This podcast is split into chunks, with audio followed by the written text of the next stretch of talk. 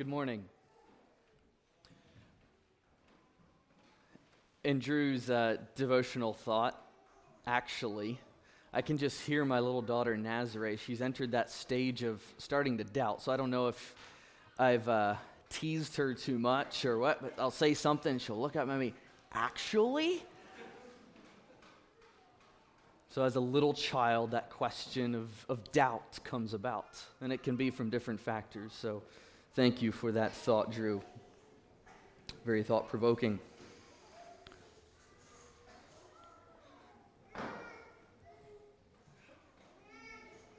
As I come on a Sunday morning, sometimes I ask myself, why do I come? If you were to ask your children, why do we go to church, what would they say? So I, I challenge you to, to, to do that activity with your children sometime. So, why do, why do we go to church? And then uh, maybe keep going up the spectrum and ask yourself, why do you go to church? So, I pose this morning, why are you here? Think about that for a little bit.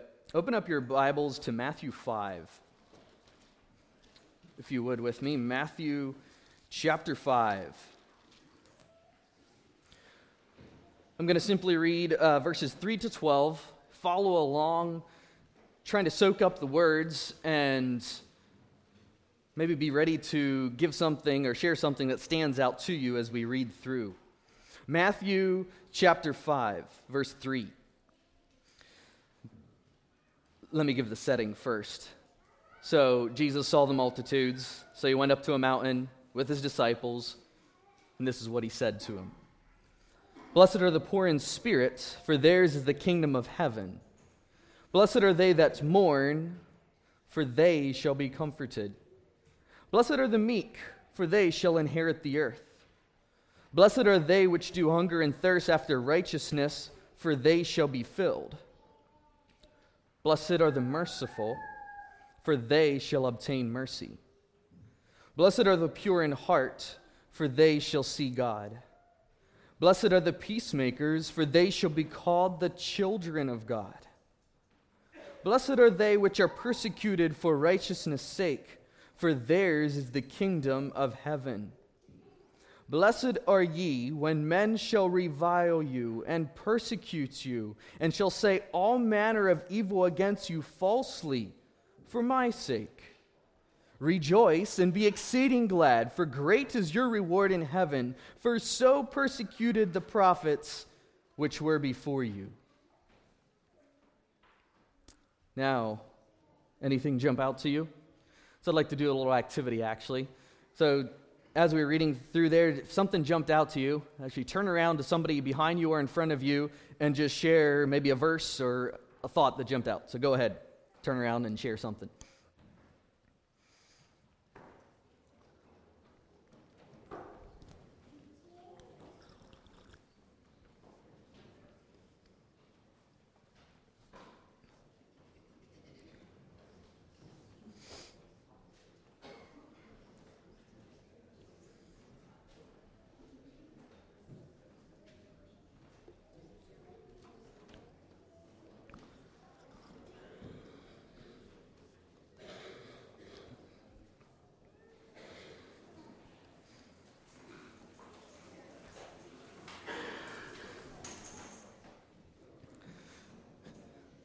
Y'all are great students. Some of you improvise, you turn to the side instead of back or front. Sometimes students, well, there's nobody in front of me, there's nobody behind me. Thank you for participating in that. And I know I, I sprung that on you. Matthew chapter 5, we dig in and read a couple verses. I'm going to circle back uh, to that uh, later. These are the words that Jesus started out his ministry with to his disciples. A couple things he said beforehand, but this is his first, I think, teachable moment that he drew his disciples to him. This starts the New Testament, the new era.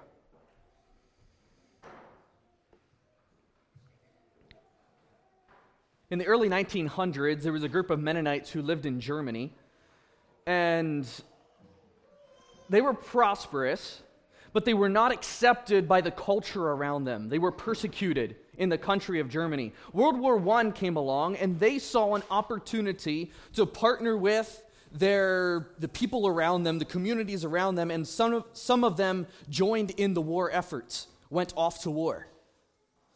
World War I, obviously, they lost. And so they were still kind of the underdogs, the cast outs of the German culture and communities. And then you had Adolf Hitler coming along. And Adolf Hitler uh, comes along and prom- promises prosperity and victory. And they, they kind of bought into his mantra. And he, Hitler's big thing was the Jews are the bad ones. And the German, uh, the, the uh, Mennonites won the hearts of the Germans because of them being underdogs, they married within themselves. That means they were of true Arabian ascent, Iranian ascent. And because of this, they won the applause of the German communities around them. And so Adolf Hitler comes along and they join his, his uh, mission of wiping out the, the Jews. And so we have Mennonites become Nazi Mennonites and join in the Adolf Hitler regime, persecute, kill the Jews. They're no good. Mennonites, Anabaptists, Bible believing Christians join in the war efforts of killing their fellow neighbors and fellow mans, fellow men. What caused that? They were too focused on the what they were doing and they forgot the why. Why were they who they were? What made them Mennonite? What made them Anabaptist? What made them Christian? And when so when the opportunity came along to receive the applause of culture around them, they joined the efforts because they forgot their why. And as I look back at that appalling story of Mennonites joining the war effort, I asked myself, what would be the case today? Would we, would we do the same? It's easy to look back on history and judge and say we would have done different, but would have we? Would we? This brings me to the reason of my message, and that is the title, Why Church? And as you will notice, my last sermon was called Why School? And so I guess you could say I'm on a why movement or a why series is my goal. Asking the question why. I'm not sure if you ever heard of the golden circle of Christianity, but there's three parts to it it's the why, the how, and the what. And too often we get caught up in the what we do that we forget the why we do it. People aren't driven by the what, we are driven by the why we are doing it. And so I, I'm, I'm, my goal in this Why series is to circle, circle around and just touch on a couple key points of our Christian life and just ask a simple question why? Why? Why church? And I do it carefully because it could give the connotation that I'm answering questions, and I'm not. My goal in this is just to provoke thoughts. I don't have close to answers, but I want us to think about why we do what we do. Why church? And this morning, I want to inspire us to the work of the church. And again, I want to circle back and do a, follow a similar route of what we did with why school. And I want to look at what God says. What does God say about church? We're going to look back at history and see what people did. We're going to look at where we are today, and I want to cast a little vision going forward of what we can do with church. Turn with me to Matthew 16, verse 18.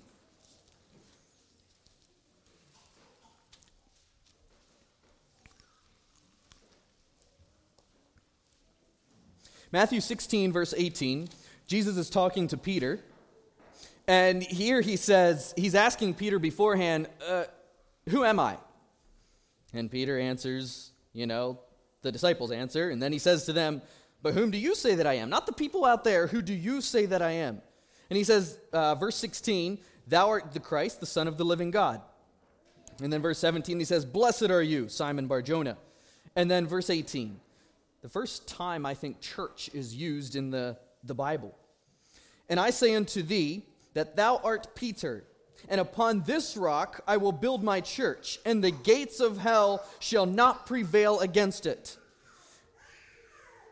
And this is where uh, the Catholic Church really points back to St. Peter. Upon Peter is the church going to be built. But I think Jesus was pointing to the confession of Peter that Jesus is the Son of God. And upon this rock is the church built. And not the church, but the church. The body of believers is built on the fact that Jesus Christ is the Son of God. Each one of us have a personal choice to accept Jesus as our Savior. Once that is complete, the church has the place, is at the place to be to birth and to, to, to grow. This church is uh, a word, the Greek word for it is ecclesia, the called out, the chosen. Now, is there any words in the New Test in the Old Testament that would uh, correlate with the word church? I guess what was the church of the Old Testament? The synagogue, you could probably say, or the temple.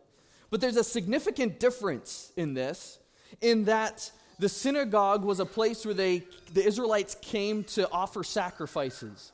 It was the place they had to be to connect with God.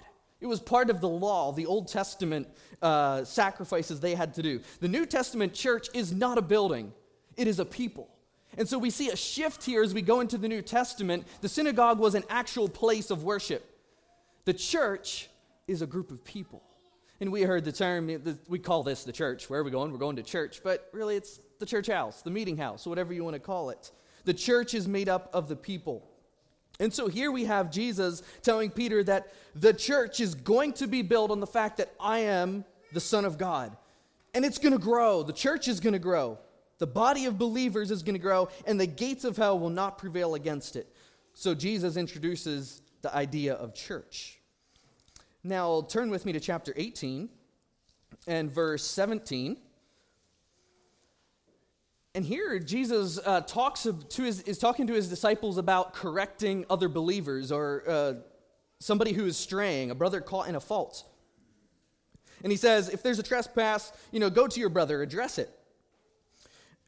And then in verse uh, 17, he says, And if he shall neglect to hear them, a, gr- a group of two or three witnesses, tell it unto the church. But if he neglect to hear the church, let him be unto thee as a heathen man and a publican. Here I get the connotation that church is not about us, church is about the group, the family, the body of believers. And he says, if you don't listen to the body of believers as a whole, you're no good. You're, you're, you're going down the wrong path. And so Jesus again introduces the concept of church as a family. We are here together in the process of sanctification. It's a group, sanctifi- group sanctification effort. It's an interdependence, not just me and God, but it's an interdependence on each other to keep us on the straight and narrow. This is what God is saying about church as we ask the question, why church? First of all, he says it's built on the concept that I am the Son of God. Secondly, it's a group, it can't be done by yourself. Now turn with me to Acts 2, verse 47.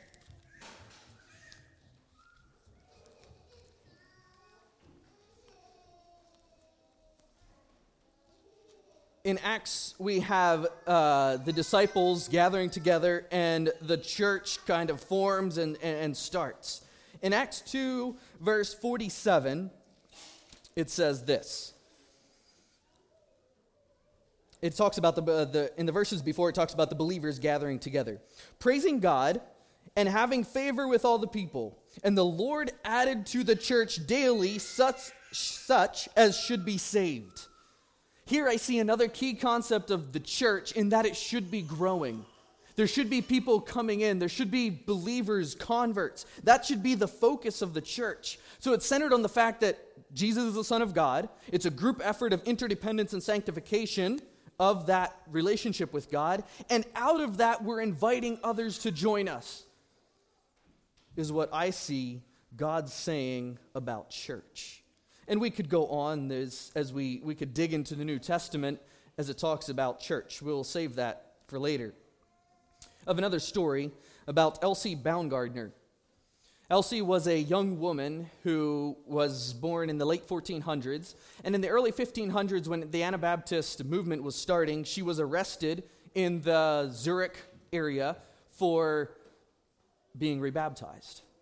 As a lot of Anabaptists were at the time. She was brought into prison. I think she was there for a couple days. And finally, the authorities called her and said, Elsie, listen, if you leave the county and promise not to come back, you can have your freedom.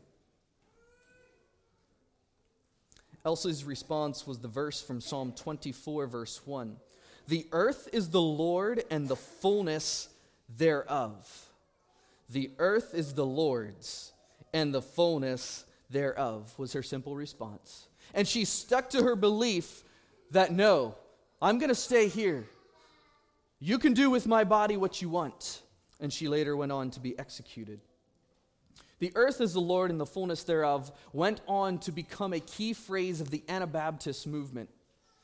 And it symbolized three things. So, as we're, as we're talking about the church, I see it, uh, the Anabaptists bought into the, this verse and was kind of their, their, uh, their theme verse or their mantra, if I can use that term. First of all, it's political in nature, in the fact that it reminded them of who their allegiance is to as Elsie was there, she said, My allegiance is not to you, it is the Lord's. I'm not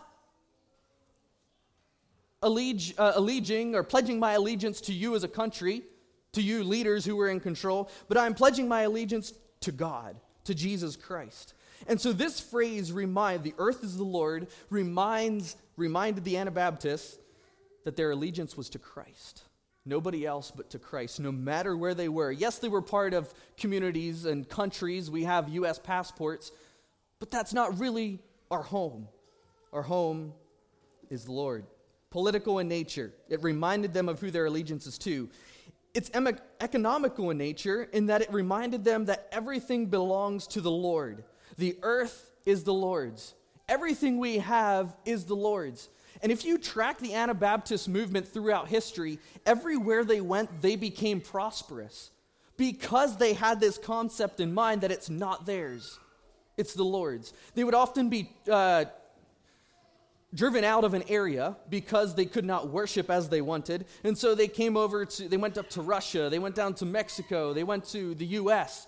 And each time they went there with next to nothing and they built up something prosperous because they bought into the fact that it's not ours, it belongs to the Lord. Does that still resonate with us today? It belongs to the Lord. It reminded them of that.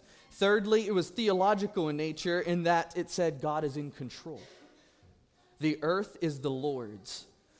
It's the Lord's. He is in control of all. And because of that, I don't need to fight for freedom. I can live out of that freedom. Too often, we think we need to work to right the wrongs that are done. But God has already defeated sin and Satan. He's already righted that, and we do not need to bring about justice. That is God's. So God is in control. So as we think about why church, what does God say? I bring up that simple illustration the phrase, the earth is the Lord's, from Psalm 24, to help us remind us of the fact who our allegiance is to, to what we have, or what we have to who it belongs, and to remind us that God is in control. That's why we do church. So, as we think back now to what people did, church history is an interesting um, thing to consider and look back on. If you go back to the beginning in Genesis, God created man in his own image. And his goal was to worship with them in the Garden of Eden in perfection. And we know that was not the case. For the next 2,000 years, we see Adam being kicked out of the garden, and we see God speaking to individuals, but there was a rapid decline in the human humanity connection with God. And then we get to 2000 to two, four, to 4000, the time of Christ, and we have Abraham, who God spoke to and called him out to move, to prepare the way for the Israelites. And then we see the, throughout the Old Testament, we see the Israelites and the law that God put in place. He put that in place to call people to himself. This was, I guess you could call it, the church. And then we get to Jesus' arrival and we have his sacrifice, and now we have the New Testament. And I already referred to the, the fact in Matthew where the church, the New Testament church, is started. And in Matthew 16, 18, uh, by the way, who was the first pope? We looked at a verse earlier. The Catholic Church turns to the verse that we looked at earlier, Matthew 16, 18, and calls him, Peter, the first pope. Upon this rock I will build my church.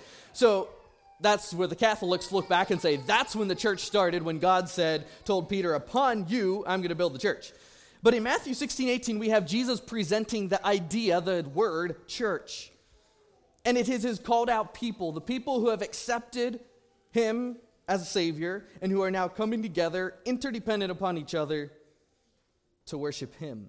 And there we have our introduction to the church. And then we have the in the Gospels, Matthew, Mark, Luke, and John, we have Jesus presenting this new church idea, this new way of living. He says, Put away with the old. I'm here to bring about something new. And there we have the start of the church in Acts, as we looked at. They gathered together in one. Now, an interesting thing about the church is it was characterized by persecution. You look at all that most of the disciples were persecuted and executed. And as I look at the start of the church, I, I, sometimes shake my head and wonder at the persecution that they overcame. And in the midst of horrible persecution, the church continued to grow because they were still focused on the why. Why are we doing church? Because of our love for God. And then about AD 13, Constantine comes along. Was Constantine a good thing or a bad thing? He was a person, so I should not call him a thing. He was the king. And he comes along and decrees in AD 13, he legalizes all Christianity. Ha, hallelujah. We are free to worship. But the problem with that is now the state and the church were combined, and the king or the pope was in control and called all the shots. So we enter an era of the church where it was a control factor, where the king or the pope told everybody what to do, what to believe, what to read. So it was kind of a good thing, but because of the lack of persecution, everybody was a Christian and nobody was for real. That's what we see in the first years of AD. And then come along the 1000s, and I referred to this in, in my last sermon about the Crusades, because the people just bought into whatever they were told. They were not, they did not have a personal relationship with God they follow along in the Crusades and try to br- take back their land. And then we move ahead to the, about the 1300s, and we have John Wycliffe coming along and saying everyone should have a Bible. So now finally he comes along and says, No, it's not just what the Pope and the priests are telling us, it's also about a personal relationship with God. William Tyndale, John Huss are instrumental men in this time frame of bringing about the Bible to the common people. And then we fast forward to 1517, and we look at another influential person, Martin, Martin Luther, and the Reformation that started. He nailed the 95 Theses on the, on the church door. And why did he do that? He was pushing back on all the indulgences that the church was demanding the people pay to cover their sins. So, in this era of church, you went to church, but you had to pay to cover your sins. You, you did what the Pope and the, and the priest told you to do. There was no relationship between you and God, except for a remnant. Martin Luther's big push was God and I. It's all about you and God, almost doing away with the church. Notice the year that I said, 1517. A couple year later, couple years later, 1525, we have the start of the Anabaptist movement. Ulrich Zwingli comes along and he pushes back on the Catholic Church. But Felix Manz, Conrad Grebel, Grebel Menno Simons came along and they even pushed a little further than Zwingli. And they said, no, it's not about being baptized when you're a child. It's about adult baptism, believer's baptism. It's, it's not about the indulgences that we pay. It's being saved. And, and the list could go on and on if we would look, dig into why the Anabaptists started. Was it easy? No. They were persecuted. But they led in the movement away from this idea that the Pope and the priests and the church calls all the shots. But it's also about a personal relationship. But they did not let go of the fact that there had to be an interdependent worship experience as well. Interesting tidbit about 1693 is when Jacob Ammann would have started the, uh, the Amish uh, movement. And then we go ahead to move into the 1700s, the time when the U.S., the soil we are on, was being birthed. And we have preachers like Jonathan Edwards, George Whitefield, uh, John and Charles Wesley would have started the Methodists. And here we have a great awakening where fiery preachers brought down the wrath of God upon the people, if I can call it that way, and reminded them of their, their the, the need for them to make a decision of a personal relationship with Jesus. So here we have the church kind of awakening up to the real reason of why we have church. It's all centered on Jesus and his death on the cross for our sins. And they circled back to that and called people to repentance and living a holy life. The Methodists were started because uh, they believed that there were certain things you had to do in following and leading a holy life after conversion. It was not just about conversion, it was about leading a holy life afterwards. So that's what we see in the 1700s. So good things started taking shape. And notice I say 1700s. When was the War of Independence? Or the Declaration of Independence signed? 1776. So, in the wake of this movement, we have the U.S starting. So it was started on a good note. But unfortunately, we enter the 1800s and we got America was prosperous. Because they were founded on good, uh, godly principles, we were prosperous. But because of this, there was a decline. People started focusing on their wealth instead of what was important. In the 1800s, it was all about God and me, not about the church. And then we enter the 1900s, and we have the world wars that come about. And through this time, there was a movement of liberalism and fundamentalism. And liberalism is an idea of it's all about human reasoning. So there was some good theological thinkers who came about at this time, but they moved away. Oh, you know what? It's not all about the rules. God doesn't care about that. It's about accepting anything.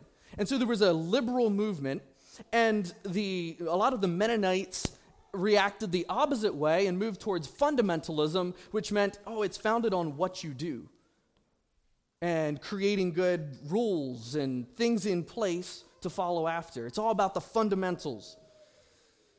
But through this time, we have many church denominations in the middle of the 1900s. But because fundamentalism wasn't uh, a long term solution, it was hard to follow all the rules. Then we had uh, evangelicalism that came about. You, you, got, you got to make an appeal. Church is not all about uh, check, making a checklist of what you do and what you don't do, it's also about your relationship with Christ. It's got to be new, it's got to be exciting. And in the late 1900s, we have the evangelicalism that comes about. And it's all about producing our own, a lot of materials in schools, and uh, were being produced in this time to make Christianity look like a good thing. Not all wrong, but a lot of dangers there. In the late 1900s, we have a prosperous age, no war and no hardships. In the, in the beginning of the 1900s, our forefathers went through a lot of hardship and difficulty, and that's what helped them grapple with why they did what they did. And then we enter the 2000s now, and I feel like in the past 20 years, a lot of the question in the church is where are we going? Why are we here? So that's a quick, very quick overview of where the church has gone in the past. I touch very briefly on a couple key moments in church history. I encourage you to dig in. It's important that we go back, especially to our Anabaptist start. And I'll just make a note of that. Uh, what year is it? What year is coming up in two years?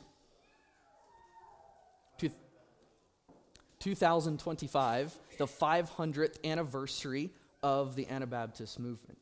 So I think we would do well to take this time as a way to commemorate, not celebrate the individuals, but look back and say, why did they start what they did as we come up on this 500th anniversary of Anabaptism? Okay, so we looked at why church, or we looked at uh, what God said, we looked at what people did. Now, quickly, I want to say, where are we? And as we think about church, we're here on the foundation that Jesus is the Son of God, right? We're here recognizing that there needs to, we need to have a brotherhood for the sanctification and growing process.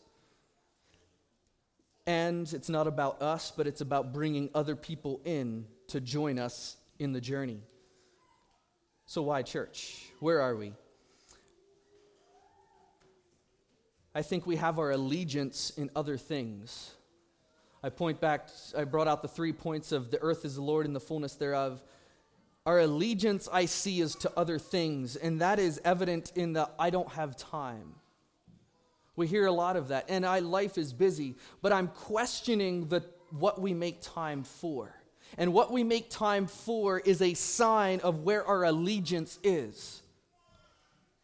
So I question where our allegiance is. Is it to Jesus or is it to other things around us?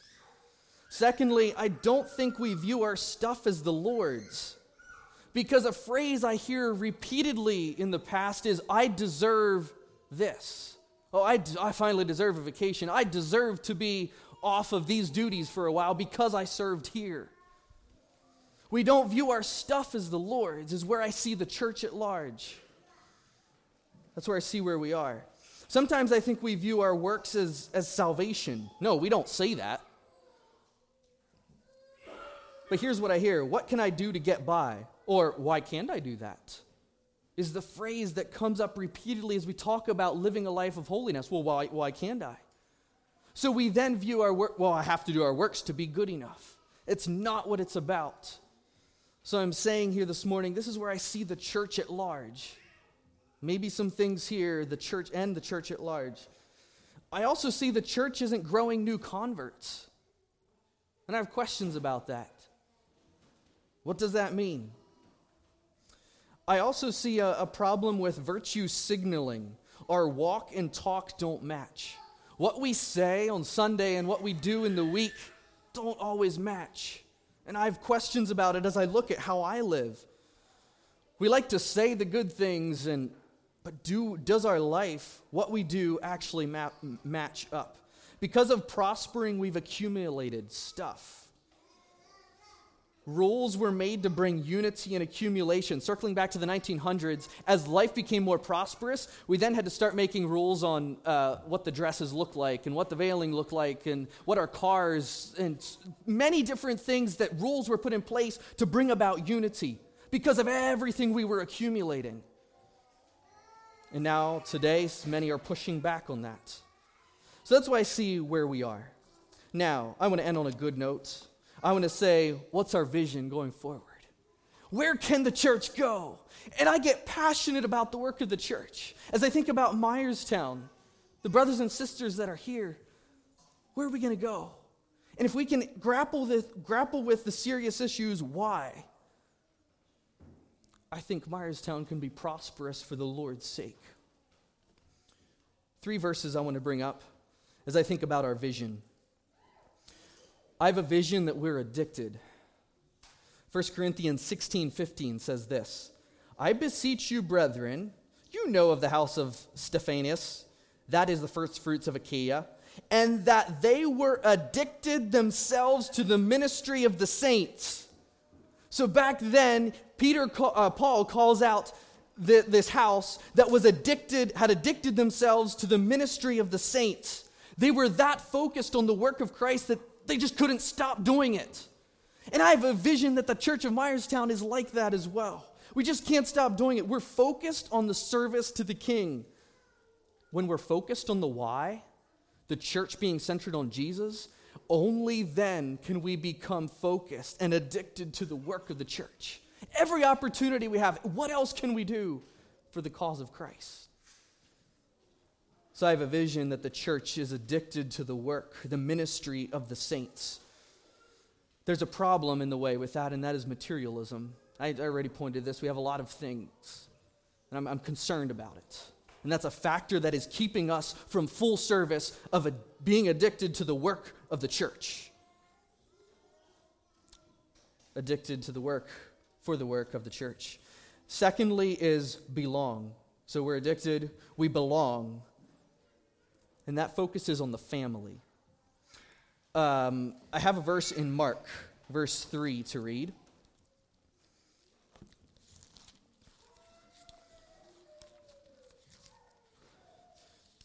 Mark 3, verse 31. And uh, Jesus is uh, ministering here, and he's in a house. And there came unto his brother, there came, there came then his brethren and his mother, and standing without, call, sent unto him, calling him. And the multitude sat about, and they said, Behold, thy mother and thy brethren without seek for thee. And he answered them, saying, Who is my mother and brethren? And he looked around at them which sat beside him, and he says, Behold, my mother and my brethren. For whosoever shall do the will of the Lord, the same is my brother and my sister and my mother. I see in a church, I have a vision for a belonging that we are a family. And we view it as such. So we're focused on the why. Our belonging is understanding the how. How do we get there? We recognize that we're a family. We don't just give more freedom. So, uh, thinking about a family, we invest in love without compromise, but that doesn't mean giving more freedom. It's learning how to give up our freedoms for the cause of Christ. What happens in a family? As I observe our family growing, I see everybody having to give and take. It takes sacrifice on dad. It takes sacrifice on mom. It takes sacrifice on the children to not always get what they want. A family takes a sacrifice in working together to make it work. The same is in a church. I have a vision that the church has a sense of belonging in a family, that we are all giving up our freedoms for the good of the church. A sense of belonging in a family. And Jesus says here, it's not about your blood relatives, it's about who you serve with, those who accept Jesus. And I think sometimes we're too focused on our extended family stuff that we forget about the family of the church. As we think about the church, it's a family. Sometimes we come into church with a sense of, well, why are we doing this? In a church, we need to sacrifice what, what our opinions are sometimes for the work of the church. And I have a concern with this. In the past two years, there's been two Keystone churches that have left because of things as such as the veiling and the dress and the little things. And I ask myself, where's Myerstown at with that? If we would start talking about our veils and our dresses and our suits and our cars, and would we be at a place to discuss it? So I have a concern that we are a family. We sacrifice our desires and our wants for the good, the belonging of the family. That is, we're, we're understanding the how to get there. There's an independence of belonging. Thirdly, I see a connection. Acts 14 27. And when they were come and had gathered the church together, what did they do when they were together? They rehearsed all that God had done with them and how he had opened the door of faith into the Gentiles as they gathered. So, as the church came together, they came together and they met and they were talking about how God was working in their lives throughout the week. I have a vision that when we get together as a church, we connect, talking about how God is working in our lives. And because of that, we don't want to miss church. And a concern I have is the attendance I've, I've, I've witnessed in the church at large. And now maybe we could just have an enrollment list and see who's showing up when. No, that's not the problem. Sometimes I get I, I, look at the church attendance on a Wednesday night or even a Sunday morning and say, wow, where is everybody? Well, I'm focused on the wrong thing, I get it. But is a sign of where our allegiance is, and I'm concerned. And dads, I want to call you out. I was blessed uh, this Wednesday men's, uh, men's meeting. I forget how many, uh, quite a few men were there, and it blessed me. Not that it's all about the numbers, but it showed a care. And I think sometimes we do activities throughout the week. We're going, going, going, and then we get to Wednesday night or Sunday evening, and say, oh, we're tired. I get it. It's a family. But maybe we need to focus on what's important and say no to some other things so we have time to come and connect so we can be a family. The reason I brought up Matthew 5 is in the early church, they got together and there was often not people assigned to preach. They would just dig in and have a Bible study. That's what they did. I'm not suggesting that we go that way. But sometimes I think we come to church expecting to the preacher and the Sunday school teacher and the song leader to lead out. How do we come? Do we come ready to connect? So, brothers and sisters, that's my vision. And I, am not saying I have answers. I'm not here to, to condemn.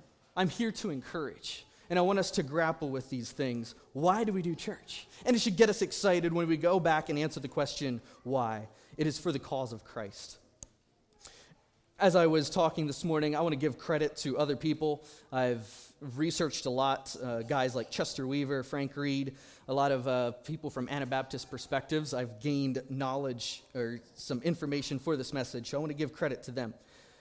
In closing, I want to circle back to that verse the earth is the Lord's. As we think about why church, I want us to remember that the earth is the Lord's. It is centered on Jesus Christ. That is why we do church how we do it together. Christ is at the center. We do it together inter- interdependently. And what? What do we do? We're addicted to the work of Christ.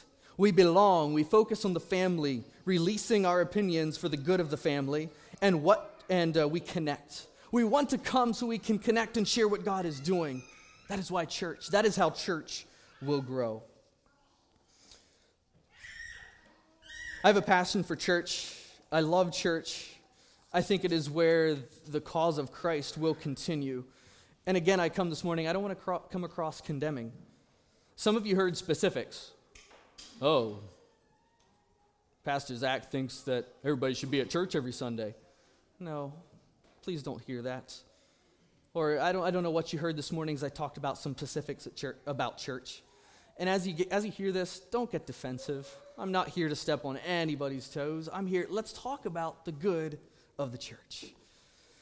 So, God bless you, brothers and sisters. I am encouraged with where I see Myerstown at. And if we can grapple with why, I think we will be in a place to affect our children and the community around us for the cause of Christ. Let's all stand. God bless you as you go about your week. Serve God fully. Let's pray. Heavenly Father, thank you for the church. And as we look back and see you working, see a remnant of people that have remained faithful, it is our desire to remain faithful as well. Thank you for sending your son to die. That is the foundation of the church. And it is out of a love for you why we are involved in church. An interdependent family that continually points us to you. I thank you for my brothers and sisters here at Myerstown. I pray that we would grapple with the real issues of life and push on towards victory, push on towards living a life that is focused on serving you. Take us as we go from here. Thank you for bringing us together this morning. I pray that you would give us safety as we head home and go about our uh, Labor Day weekend and our different activities that happen. May we be shining lights for you. In Jesus' name, amen.